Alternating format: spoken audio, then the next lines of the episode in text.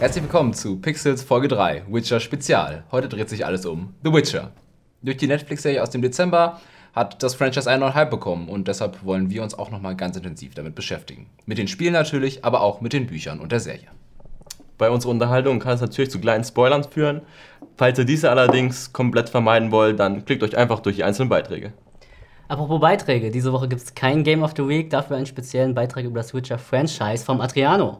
Und damit starten wir auch gleich in die dritte Folge. You're a mutant. Created by magic. Roaming the continent. Nun ist es endlich passiert. Die erste Staffel der lang ersehnten Serie The Witcher wurde endlich auf Netflix veröffentlicht. Die Serie hatte einen guten Start und erntete dafür fast ausschließlich Lorbeeren ein. Kein Wunder, denn die Serie wies in den ersten Tagen schon so hohe Zuschauerzahlen auf, dass sie zu der erfolgreichsten Netflix-Produktion 2019 gekürt wurde. Doch wie das Franchise eigentlich zustande gekommen ist und wieso die Serie derzeit so gehypt wird, erfährt ihr hier bei uns.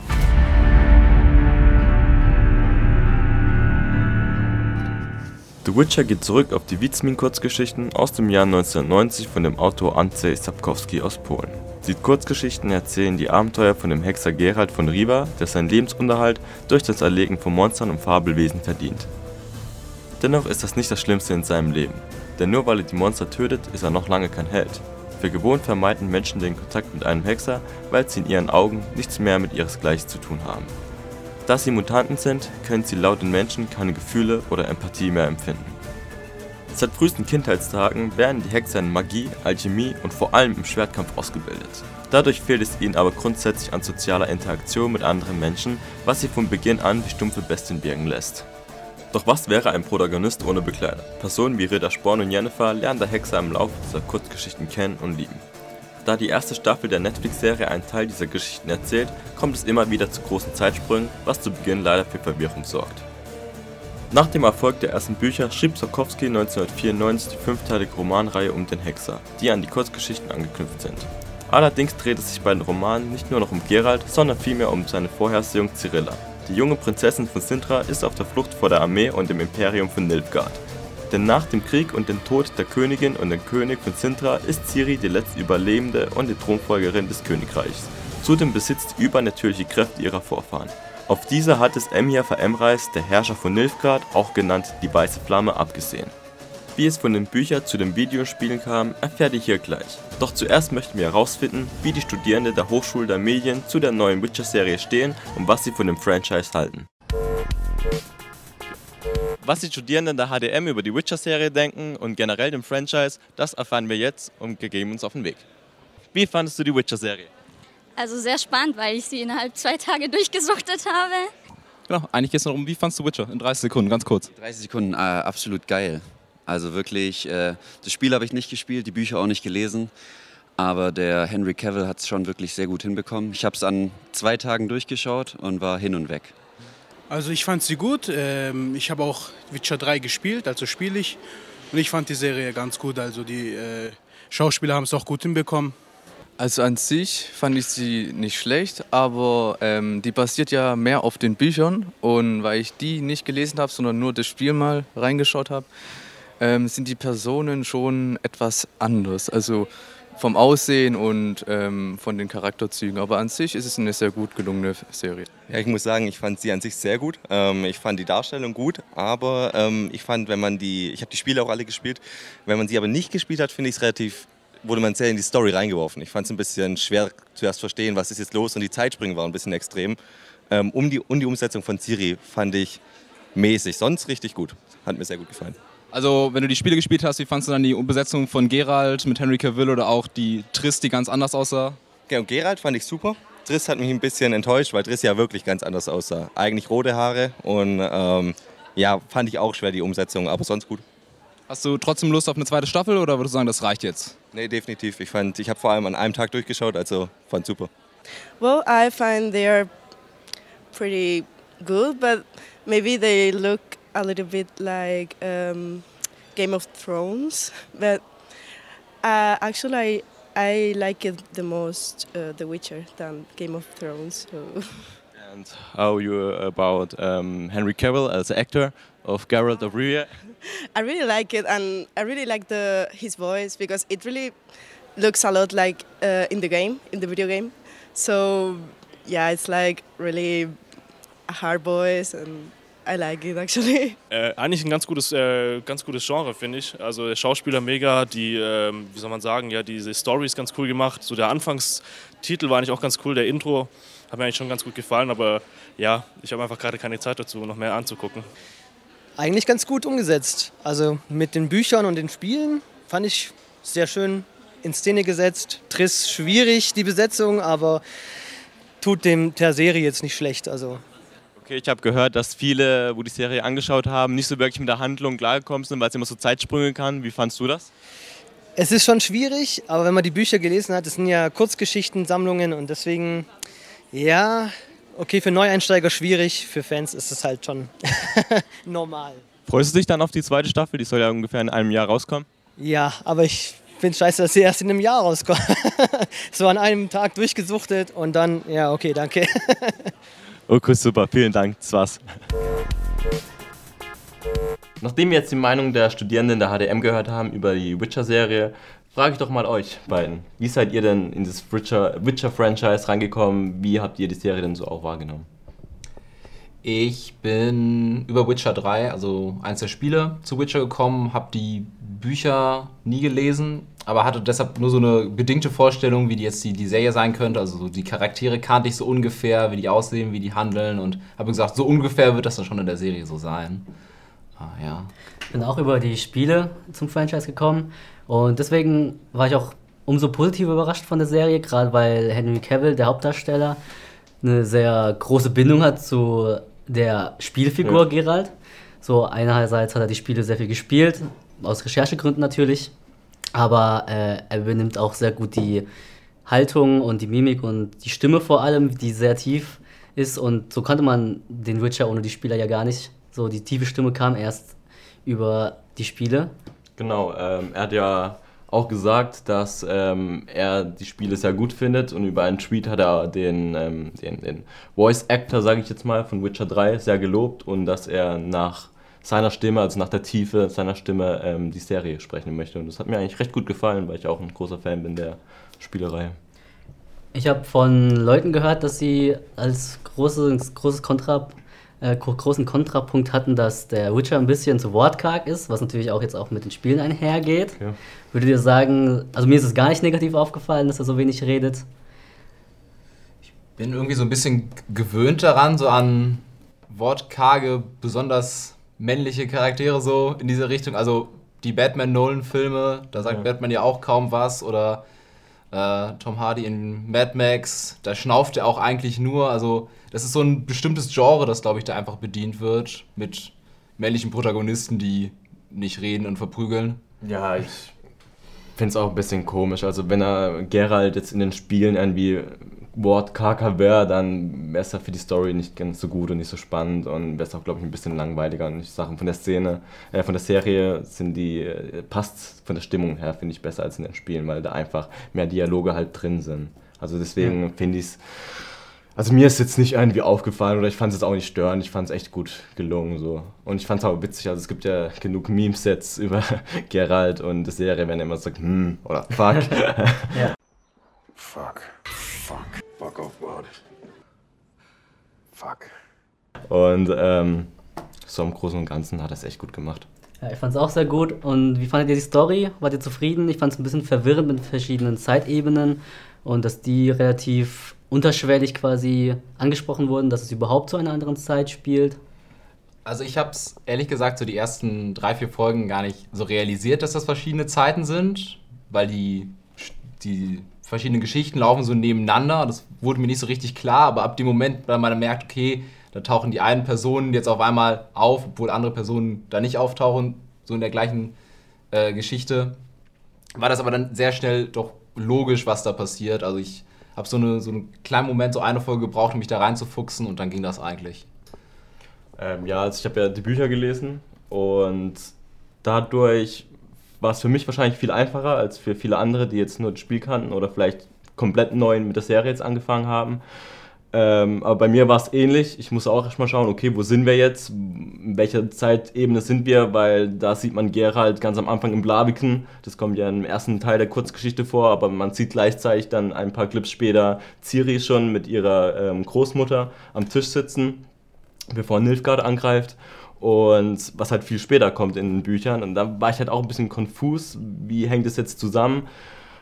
Nach ein paar Folgen wurde dann einem schnell klar, okay, das sind Zeitsprünge. Gerade bei Jennifer waren ja die Zeitsprünge schon sehr hoch. Also man hätte es vielleicht bisschen besser machen können, indem man so ein kleines Feld irgendwie oben angezeigt hätte, in welchem Jahr jetzt sich jetzt befindet oder ja. irgendwie andere Lösungen, dass man als Zuschauer jetzt nicht komplett verloren war. Aber am Ende wurde es dann auch nochmal schön aufgelöst. Ja, ich war auch ein bisschen verwirrt, aber ich fand es okay. Und ähm, ich, fand's, ich erhoffe mir von der zweiten Staffel quasi, dass dadurch ein bisschen die Handlung ein bisschen fokussierter sein wird, dadurch, dass jetzt ja etwa das Setting äh, erzählt wurde und klar ist, wo was stattfindet. Deswegen erhoffe ich mir ein bisschen mehr da in der zweiten Staffel. Wie es zu den Spielen kam und was es überhaupt mit dem komischen Unternehmen CD Projekt Red auf sich hat, erklärt euch Adriano jetzt im nächsten Einspieler. Um zu verstehen, wie es nun dazu kam, dass CD Projekt das wohl erfolgreichste und bekannteste Rollenspiel des letzten Jahrzehnts entwickelt hat, müssen wir weit zurückblicken. Marcin Iwinski, der Co-Founder des Unternehmens, ist in Polen geboren und aufgewachsen. Sein Karrierestart machte er in der Highschool, allerdings noch nicht als Entwickler, sondern als Tauschhändler und Kopierer von Amiga 500 Spielen. Polen war zu dieser Zeit noch in zwei geteilt, in den kapitalistischen Westen und den sozialen Osten. Zu dieser Zeit waren Videospiele, vor allem lokalisiert, sehr rar. In dem britischen Gaming-Magazin Just Sinclair machte er auf der Webseite seine erste Tausch- und Kopiergeschäfte von Spielen, die nicht in Polen erschienen sind. And then I'm bringing them to the computer market and I'm the man. yeah, I'm the king of the hill. Yeah? How cool was that? And that's how my swapping career started. 1994, als das Copyright-Gesetz in Polen eingeführt worden ist, war es dann soweit. Marcin gründete CD Projekt Red. Allerdings arbeitete er in seinem jungen Team noch nicht an The Witcher, sondern beschäftigte sich mit der Lokalisierung von Spielen. Ihr erstes Spiel war Ace Ventura, ein Point-and-Click-Adventure von dem Entwicklerstudio Seventh Eleven. 2002 geschah es dann. Andrzej Sapkowski verkaufte die Witcher-Lizenz für 8000 Euro an CD Projekt. Aus heutiger Sicht natürlich ein Schnäppchen, was 2018 dann auch zu einem Rechtsstreit zwischen dem Autor und dem Entwicklerstudio führte. Für CD Projekt Red ging 2002 somit ein Traum in Erfüllung, denn für sie waren die Witcher-Romane schon immer ein Meisterwerk und das polnische Äquivalent zu der Herr der Ringe-Romane. Nach fünf Jahren Entwicklungszeit erschien 2007 der erste Witcher-Teil für den PC. Damals noch auf der Aurora Engine basierte Grafik von BioWare, die bekannt war für den Rollenspielgiganten Neverwinter Nights. Trotz mittlerweile veralterten Grafik blicken die Entwickler gerne auf den ersten Teil zurück, da das Spirit der Bücher dort noch am meisten im Fokus stand. Atmosphäre war für sie ein wichtiger Bestandteil des Spiels. Schon da merkte man die Ideale des Teams und den Wunsch nach einer großen und lebendigen Open World, die sie jedoch erst so richtig mit dem dritten Teil verwirklichen konnten. Like The Witcher 1 was the, in my opinion, the, the most Sapkowski game like we did in, uh, in SDP. Nach finanziellen Schwierigkeiten veröffentlichte CD Projekt Red 2011 The Witcher 2 Assassins of Kings. An neue Zeit, aber auch viele Veränderungen. Der grafische Wandel ist nicht zu übersehen, dafür sorgte die hauseigene Red Engine. Selbst nach neun Jahren lässt sich die Grafik noch sehen und braucht sich nicht vor Kritikern zu verstecken.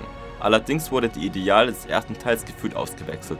Statt einer Open World bewegt ihr euch von einem Schlauchlevel zum anderen und in Spirits und Sapkowski lässt auch zu wünschen übrig. It's impossible to you know to repeat all the time the same thing even if it was successful mm. because you are you know a human being. You have to you know you have to change it you have to come with something new you you don't want to just repeat and you know do all the time the same thing so i think that's the main reason why those games Neben der Grafik wurde aber der Soundtrack mächtig hochgefahren, was für epische Sequenzen und Gänsehautmomenten sorgte und damit die Atmosphäre des Spiels rettete.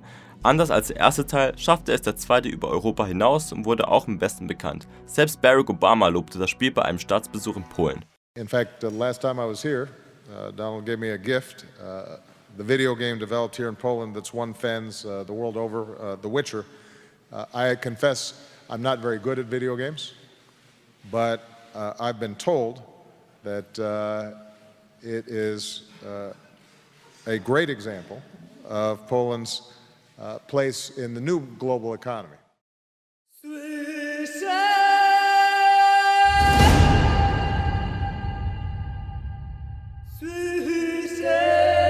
Am 19. Mai 2015 war es dann soweit.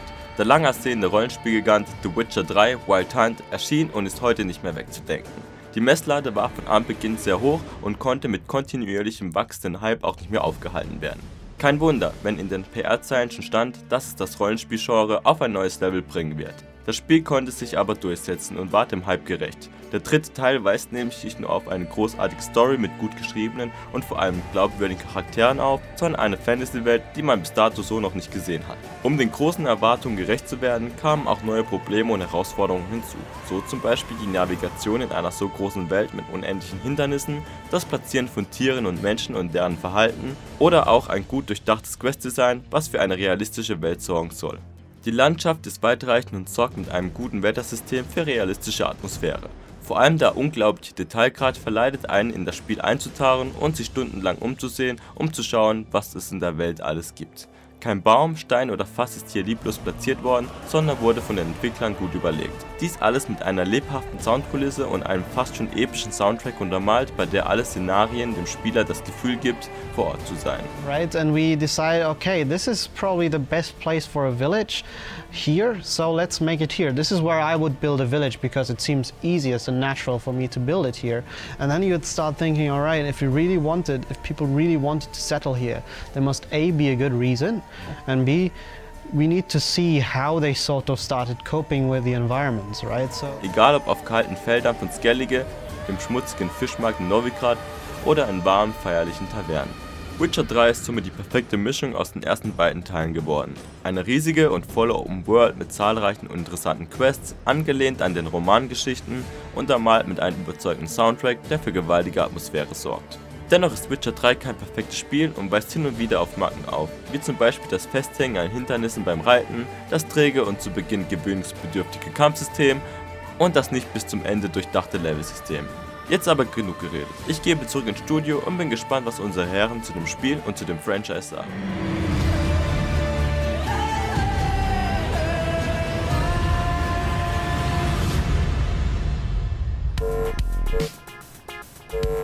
Danke Adriano für das Witcher Spezial. Im Zuge der Serie sind die Spielerzahlen auch wieder überraschend hochgegangen und tatsächlich höher als zum Release-Zeitpunkt. Und da stellt sich mir die Frage, was hat die Serie mit euch gemacht im Kontext der Spiele? Äh, Ich habe Witcher tatsächlich das erste Mal nach einer langen Zeit wieder angeworfen und dann festgestellt, dass ich das zweite äh, Story-DLC nie ganz durchgespielt habe. Das ist gravierend. Rate ich dir auf jeden Fall, das nachzuholen, weil der zweite DLC, also Blood and Wine, der war meisterlich, also ganz ehrlich. Und zwar, also schon der erste DLC, Heart of Stone, war echt gut mit rund 10 Stunden Spielzeit, aber der zweite, der hat ja eine neue, komplett neue Map und noch ungefähr 30 Spielstunden, äh, hervorragende 30 Spielstunden herbeigerufen. Und es war kein gewöhnlicher DLC, sag ich mal.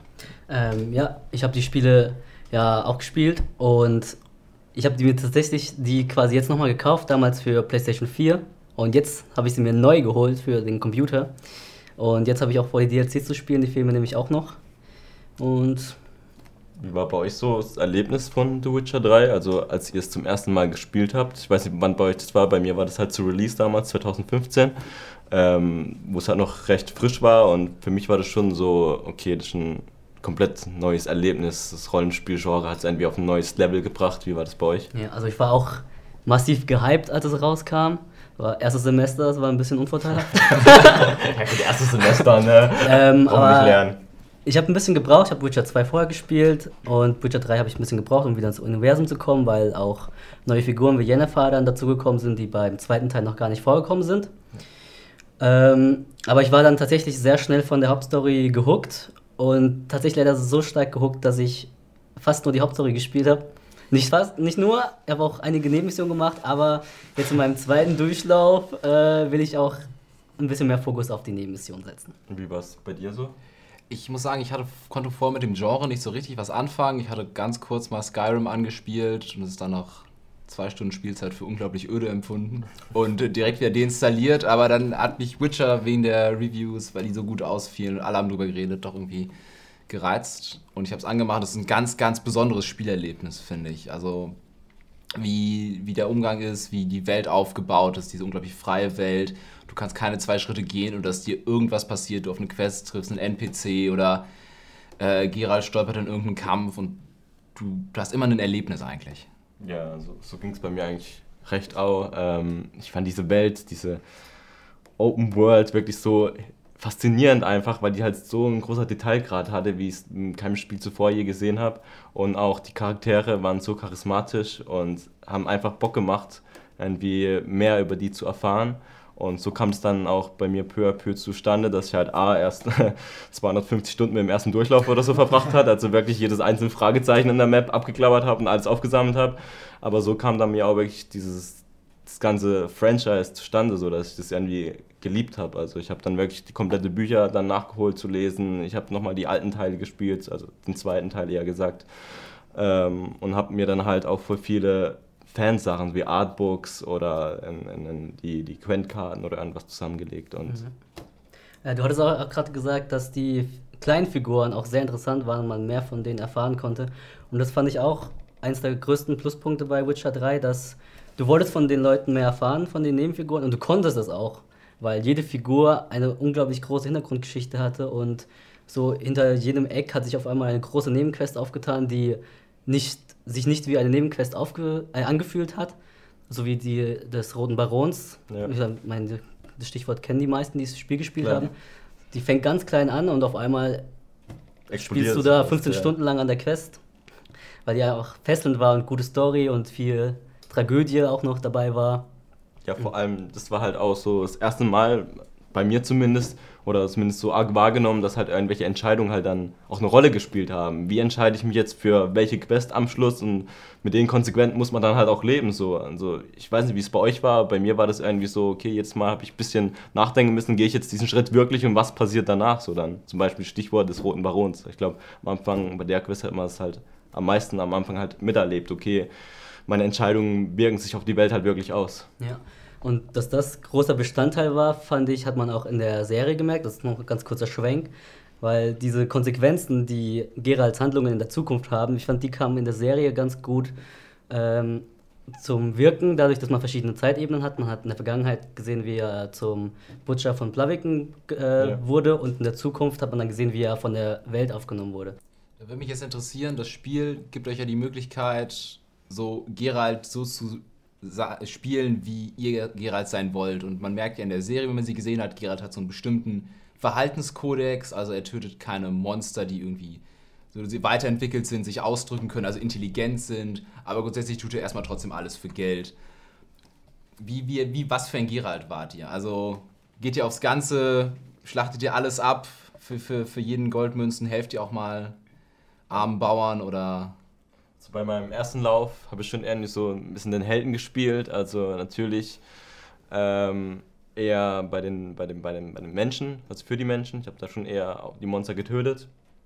Ähm, wenn ich aber irgendwie auch gemerkt habe, okay, die Monster tun eigentlich nichts Böses oder sowas, dann habe ich halt irgendwie, sag ich mal, auf das Gold gepfiffen so, sondern habe halt eher versucht, das Monster zu retten und so. Also ich war halt schon eher in dieser Heldenrolle, in dieser lieben Rolle, sag ich jetzt mal. Und beim meinem zweiten Durchlauf wollte ich halt dann sehen, was für andere Konsequenzen daraus kommen, weil es halt, ich glaube, gibt im Spiel irgendwie 16 verschiedene Enden. Also ich glaube, drei oder vier Hauptenden, aber dann so kleine Enden äh, gibt es irgendwie 16 verschiedene Stück. Und das war dann schon interessant zu sehen, okay, wenn ich jetzt diesen Badass irgendwie Moment so habe oder Geralt spiele und dann, wie sich das entwickelt. Wie war das bei dir? Krass, ich wusste es gar nicht mit den Enten. Ich muss noch so viel nachholen beim Spiel. Ja. ähm, wegen Geralt. Äh, ich hatte den Eindruck vorher, dass Geralt irgendwie so ein. Also ich dachte so von seiner Erscheinung her, er ist sehr vernarbt, alt und breit gebaut. Und ich dachte, für mich war der, also bevor ich das Spiel gespielt habe, dachte ich, er wäre eher so eine Art Anti-Held. Deswegen ging es mir ein bisschen gegen die eigene äh, Intention, einen Helden zu spielen, was ich dann gemacht habe. Also sehr gut zu den Leuten zu sein, ihnen zu helfen, wenn sie Hilfe brauchen. Was hat für mich nicht zu seinem Äußeren äh, gepasst. Äh, bis ich die Serie gesehen habe und der Witcher quasi dadurch irgendwie nochmal ein, ein bisschen mehr Charaktertiefe gekriegt hat, weil ich zum ersten Mal quasi vorgegeben bekommen habe, wie der Witcher eigentlich ist. Und seitdem muss ich auch sagen, okay, ich habe Witcher doch ganz originalgetreu gespielt. Ja, also das ist ja so das. Also er sagt ja von sich aus selber, dass er sich eigentlich aus dem Politischen raushalten will, sondern dass er eigentlich nur seinen Job macht und so das Geld verdienen vom, zum Erlegen von Monstern, sag ich jetzt mal. Äh, aber dadurch, dass er halt immer mehr Charaktere trifft, wie Ritter Sporn oder Jennifer, und die halt schon sehr viel mehr in diesem politischen und im Königtum zu tun haben und er auf deren Seite halt ist, wenn mit denen was passiert, dann greift er halt doch immer wieder ungewollt in dieses Politische mit ein. Und ich finde diesen diese Story ist halt irgendwie dann doch ganz witzig, weil eigentlich er gar nicht dieser Typ sein will, aber trotzdem immer in diese Schwierigkeiten dann gerät. Ich, ich habe, ähm, ja, also Witcher 3 ist die einzige Erfahrung, die ich mit Witcher hatte. Und ihr habt wenigstens noch den zweiten Teil gespielt und konntet euch da ein Bild von Geralt schaffen. Und ich musste mir das so alles ein bisschen anlesen, auch durch die ganzen Input, die man ja zusätzlich noch im Spiel bekommt. Und ich hatte das Gefühl, für mich war Geralt immer so ein, eher so ein gebrochener Charakter. Also die, diesen Ritus, den man da durchmachen muss, um, um, um äh, Hexer zu werden, den nur jedes dritte von zehn genau. Kindern überlebt. Diese, diese Ausbildung und dann diese Zeit eben, äh, immer allein zu sein, immer nur Monster zu jagen, dass Geralt so ein bisschen kaputt gegangen daran ist und eigentlich jetzt nur seine Ruhe haben möchte und Geld verdienen möchte, wofür auch immer, weil eigentlich hatte er nur sein Pferd und reiter von Stadt zu Stadt, also äh, wofür immer das ganze Geld dann braucht. Für neue Ausrüstung wahrscheinlich. Und eigentlich ging es bei mir nur immer darum, okay, weiterziehen und irgendwie wahrscheinlich möchte Gerald vergessen. Mhm. Hatte ich so mal das Gefühl und deshalb zieht er immer weiter und so habe ich Gerald auch gespielt. Ja, so ist ja im Prinzip auch. Also da haben sie, sie die äh, Spiele zu den Büchern eigentlich ganz gut gemacht, weil ähm, Gerald sucht ja in den Spielen nach Ciri und ähm, ist eigentlich auch die ganze Zeit hinter Jennifer her, also die, die Liebe seines Lebens, sage ich jetzt mal schon fast. Und deswegen ist er auch ein Gefühl oder wie du schon sagst, ein gebrochener Charakter, weil er eigentlich immer nach hinter was herrennt, was aber immer wieder weiter sich äh, distanziert von ihm. Aber jetzt mal so zum Schluss, ähm, was würdet ihr für eine Wertung geben zu der Witcher-Serie? Witcher-Serie fand ich tatsächlich richtig gut, deswegen würde ich glaube ich sogar 9 von 10. Mhm. Ja, 9 von 10 bin ich dabei. Hab mich absolut gefesselt, an, einem, an zwei Tagen durchgeschaut. Wow. Ja, ich würde eine 8 von 10 geben, einfach aus dem Aspekt, weil ähm, Ciri noch nicht so im Vordergrund stand und auch Gerald stand zwar schon sehr im Vordergrund, aber eigentlich Jennifer war, finde ich, der Star der Serie so ein bisschen, obwohl sie das halt in den Spielen und in den Büchern jetzt eigentlich nicht so ist. Deswegen hoffe ich, dass es da ein bisschen mehr zu den Büchern geht. Ja. Aber ansonsten ähm, bedanke ich mich bei euch zum einen, dass ihr zugeschaut habt und dieses Witcher-Special mit uns gemeinsam erlebt habt. Und natürlich bedanke ich mich auch bei euch beiden, dass ihr wieder tatkräftig an meiner Seite standet. Ja, immer gerne doch. Äh, Im Februar geht es dann mit der nächsten Folge los und da ist es dann wieder eine reguläre Pixels-Folge. Pixels out.